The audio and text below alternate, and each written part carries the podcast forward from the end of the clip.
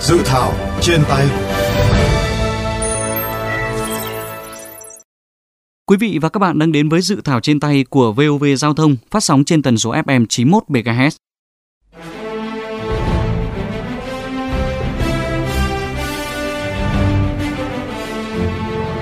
Quý vị và các bạn, như chúng tôi đã đề cập trong chương trình lần trước, dự thảo nghị định quy định chi tiết một số điều của luật bảo vệ môi trường do Bộ Tài nguyên Môi trường soạn thảo, gọi tắt là dự thảo nghị định hướng dẫn thực hiện luật bảo vệ môi trường năm 2020, xây dựng những quy định bảo đảm đầy đủ, chi tiết có tính khả thi để triển khai thi hành luật bảo vệ môi trường mới, bảo đảm tính thống nhất, đồng bộ với các văn bản pháp luật khác, phù hợp với các điều ước quốc tế mà Việt Nam là thành viên. Những quy định liên quan đến quản lý ô nhiễm không khí tại dự thảo nghị định hướng dẫn thực hiện luật bảo vệ môi trường luật bảo vệ môi trường có điểm gì nổi bật? Khi được thông qua, những quy định này có đảm bảo phù hợp với thực tế và tác động như thế nào tới công tác quản lý chất lượng không khí? Hãy cùng VOV Giao thông tìm lời đáp cho những câu hỏi này qua chương trình Dự thảo trên tay ngày hôm nay.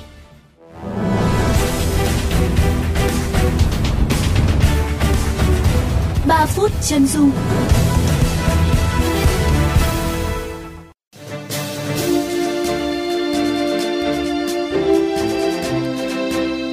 Dự thảo nghị định hướng dẫn thực hiện luật bảo vệ môi trường mới gồm 13 chương, 197 điều và các phụ lục, trong đó riêng lĩnh vực bảo vệ môi trường không khí gồm 5 điều. Quan điểm xây dựng dự thảo nghị định là làm rõ các nội dung, quản lý, xác định rõ vai trò, vị trí, nhiệm vụ, quyền hạn của các cơ quan quản lý nhà nước về bảo vệ môi trường trên nguyên tắc bảo đảm phân công, phân cấp rõ ràng trong quản lý nhà nước về bảo vệ môi trường, tăng cường phân cấp cho địa phương, tăng cường trách nhiệm, nghĩa vụ của mọi cơ quan, tổ chức và cá nhân đối với công tác bảo vệ môi trường. Dự thảo nghị định quy định cụ thể về nội dung, trình tự, thủ tục ban hành kế hoạch quốc gia về quản lý chất lượng môi trường không khí và kế hoạch quản lý chất lượng môi trường không khí cấp tỉnh, trách nhiệm của Bộ Tài nguyên và Môi trường, Ủy ban nhân dân cấp tỉnh trong việc tổ chức thực hiện triển khai kế hoạch. Đặc biệt, dự thảo nghị định cũng đã quy định cụ thể việc thực hiện biện pháp khẩn cấp trong trường hợp chất lượng môi trường không khí bị ô nhiễm nghiêm trọng cũng như việc xác định môi trường không khí bị ô nhiễm nghiêm trọng cấp liên vùng, liên tỉnh và cấp tỉnh. Cụ thể, khi chỉ số chất lượng không khí Việt Nam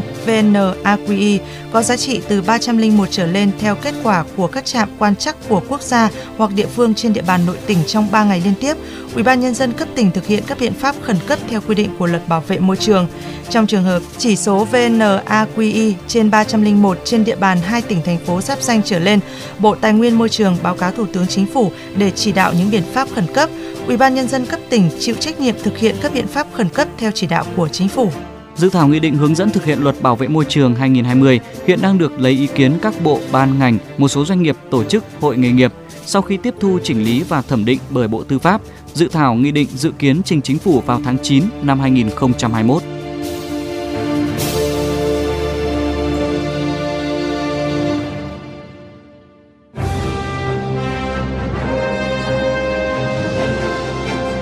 Tiếng nói lập pháp. Thưa các bạn, để hiểu rõ hơn những nội dung mới được sửa đổi liên quan đến quản lý chất lượng không khí trong dự thảo nghị định hướng dẫn thực hiện luật bảo vệ môi trường 2020, phóng viên kênh VOV Giao thông đã có cuộc trao đổi với ông Lê Hoài Nam, vụ trưởng vụ quản lý chất lượng, Tổng cục Môi trường, Bộ Tài nguyên và Môi trường, đơn vị chịu trách nhiệm chính xây dựng dự thảo luật này. Thưa ông, à, dự thảo nghị định quy định như thế nào về trách nhiệm của Ủy ban nhân dân cấp tỉnh trong việc xây dựng ban hành kế hoạch quản lý chất lượng môi trường không khí. Thì dự thảo nghị định hướng dẫn thi hành một số điều của luật bảo vệ môi trường 2020 đã có hướng dẫn về nội dung của kế hoạch quản lý chất lượng không khí cấp tỉnh, trình tự, thủ tục xây dựng,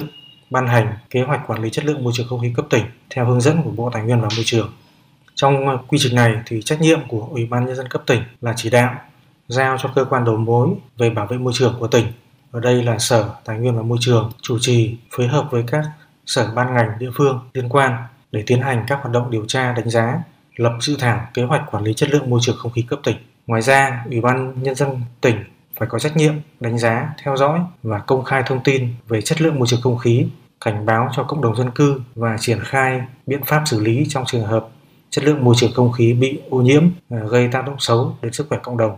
tổ chức thực hiện biện pháp khẩn cấp trong trường hợp chất lượng môi trường không khí bị ô nhiễm nghiêm trọng trên địa bàn. Trong trường hợp chất lượng môi trường không khí ô nhiễm nghiêm trọng trong phạm vi liên vùng, liên tỉnh hay do các sự cố môi trường, Dự thảo đưa ra những biện pháp giải quyết vấn đề này như thế nào ạ? Thứ nhất thì trong trường hợp chất lượng môi trường không khí bị ô nhiễm nghiêm trọng do các sự cố môi trường thì việc ứng phó sự cố môi trường thì cần được thực hiện theo các quy định về phòng ngừa ứng phó sự cố môi trường của Luật Bảo vệ môi trường năm 2020, cụ thể là tại mục 1 chương 10 của Luật Bảo vệ môi trường. Thứ hai, trường hợp chất lượng môi trường không khí bị ô nhiễm nghiêm trọng không phải do nguyên nhân là các sự cố môi trường thì cơ quan có thẩm quyền sẽ chỉ đạo thực hiện các biện pháp khẩn cấp sau. Thứ nhất có thể hạn chế, tạm dừng hoặc điều chỉnh thời gian hoạt động sản xuất có phát thải khí thải khối lượng lớn và nguy cơ ô nhiễm môi trường cao.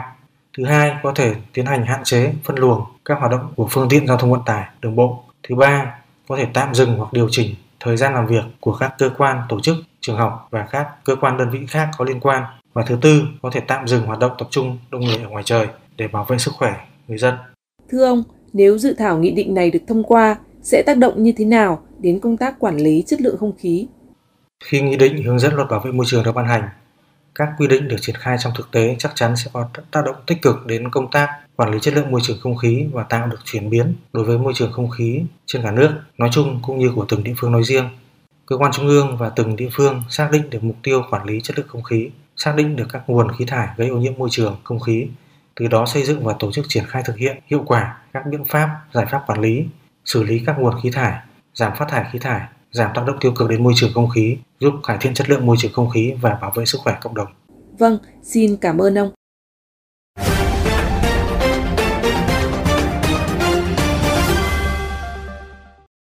Thưa quý vị, những quy định hiện nay trong dự thảo nghị định liệu có phù hợp với tình hình thực tế? Phóng viên VOV Giao thông trao đổi với tiến sĩ Hoàng Dương Tùng, Chủ tịch mạng lưới không khí sạch Việt Nam về nội dung này. Thưa ông, trong dự thảo nghị định có quy định trách nhiệm của Ủy ban Nhân dân cấp tỉnh trong việc xây dựng dự thảo kế hoạch môi trường. Quan điểm của ông về nội dung này như thế nào ạ? Hiện nếu mà hiện nay xây dựng cái nghị định như thế này thì nghĩa là 63 tỉnh đều phải xây dựng cái kế hoạch quản lý chất lượng không khí. Trong cái giai đoạn hiện nay tôi thấy rằng rất là tốn kém và không cần thiết. Tại vì mỗi một tỉnh nếu mà để làm một cái kế hoạch quản lý không khí không ít hơn 3 4 tỷ, 63 tỉnh lên như thế là một cái số tiền lớn như vậy thì chúng ta lại hạn chế các nguồn lực để tập trung vào một số các cái đô thị thành phố lớn mà chúng ta cần phải xây dựng. Và cái thứ ba trong cả tỉnh thì có phải làm hết cả tỉnh không? Hay là chỉ là một số đô thị thành phố có vấn đề về ô nhiễm? Như thế thì chúng tôi nghĩ rằng là cái nghị định này thì chúng ta nên quy định rõ. Tại điều 10 dự thảo nghị định đưa ra 4 giải pháp khẩn cấp khi chất lượng không khí ở mức nghiêm trọng. Theo ông những quy định này có phù hợp? Tôi nghĩ rằng là có thể ở trong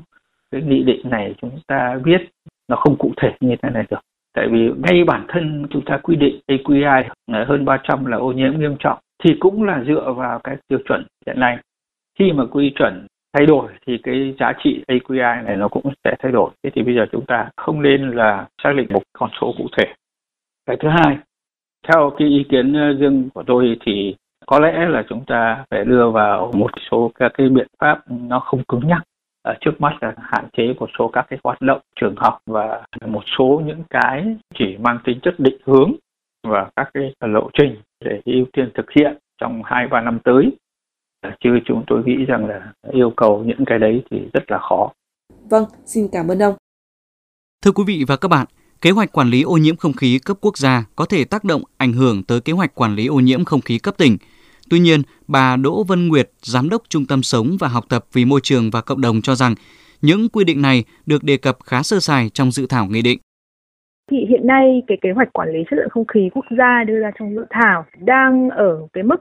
khá là sơ sài, cần phải bổ sung một cái phụ lục ở trong nghị định về các nội dung cơ bản của kế hoạch quản lý chất lượng không khí quốc gia thì tôi nghĩ rằng ở Việt Nam à, cần phải tham khảo thêm những cái à, hướng dẫn về xây dựng kế hoạch quốc gia về quản lý chất lượng không khí và đây là một cái tiền đề rất là quan trọng để các cấp liên tỉnh có thể thực hiện tiếp theo.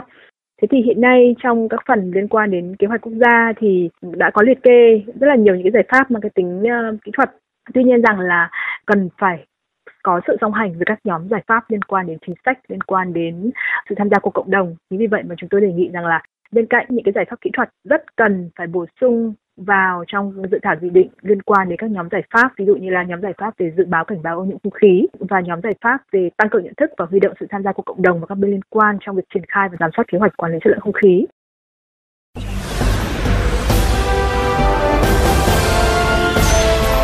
Góc công dân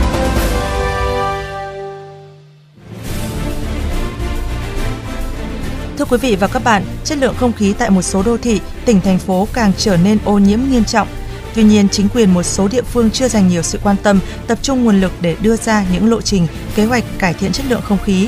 Tuy nhiên, dự thảo nghị định hướng dẫn thực hiện luật bảo vệ môi trường 2020 nếu được thông qua được cho là tạo cơ sở pháp lý quan trọng để giải quyết những bất cập này, nâng cao hiệu quả trong công tác quản lý môi trường không khí.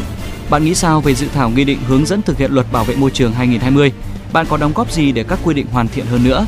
Mời các bạn cùng chia sẻ ý kiến, đóng góp cho dự thảo nghị định hướng dẫn thực hiện luật bảo vệ môi trường 2020 qua hotline 024 37 91 9191 qua fanpage VOV Giao thông hoặc có thể góp ý trực tiếp trên cổng thông tin điện tử của Bộ Tài nguyên và Môi trường. Đừng quên đón nghe và tương tác với dự thảo trên tay vào lúc 13 giờ 15 phút thứ hai và thứ tư hàng tuần trên VOV Giao thông FM 91 MHz, vovgiao thông.vn hoặc nghe lại trên các nền tảng podcast dành cho di động, Spotify, Apple hoặc Google Podcast. Chào tạm biệt và hẹn gặp lại quý vị trong các chương trình sau.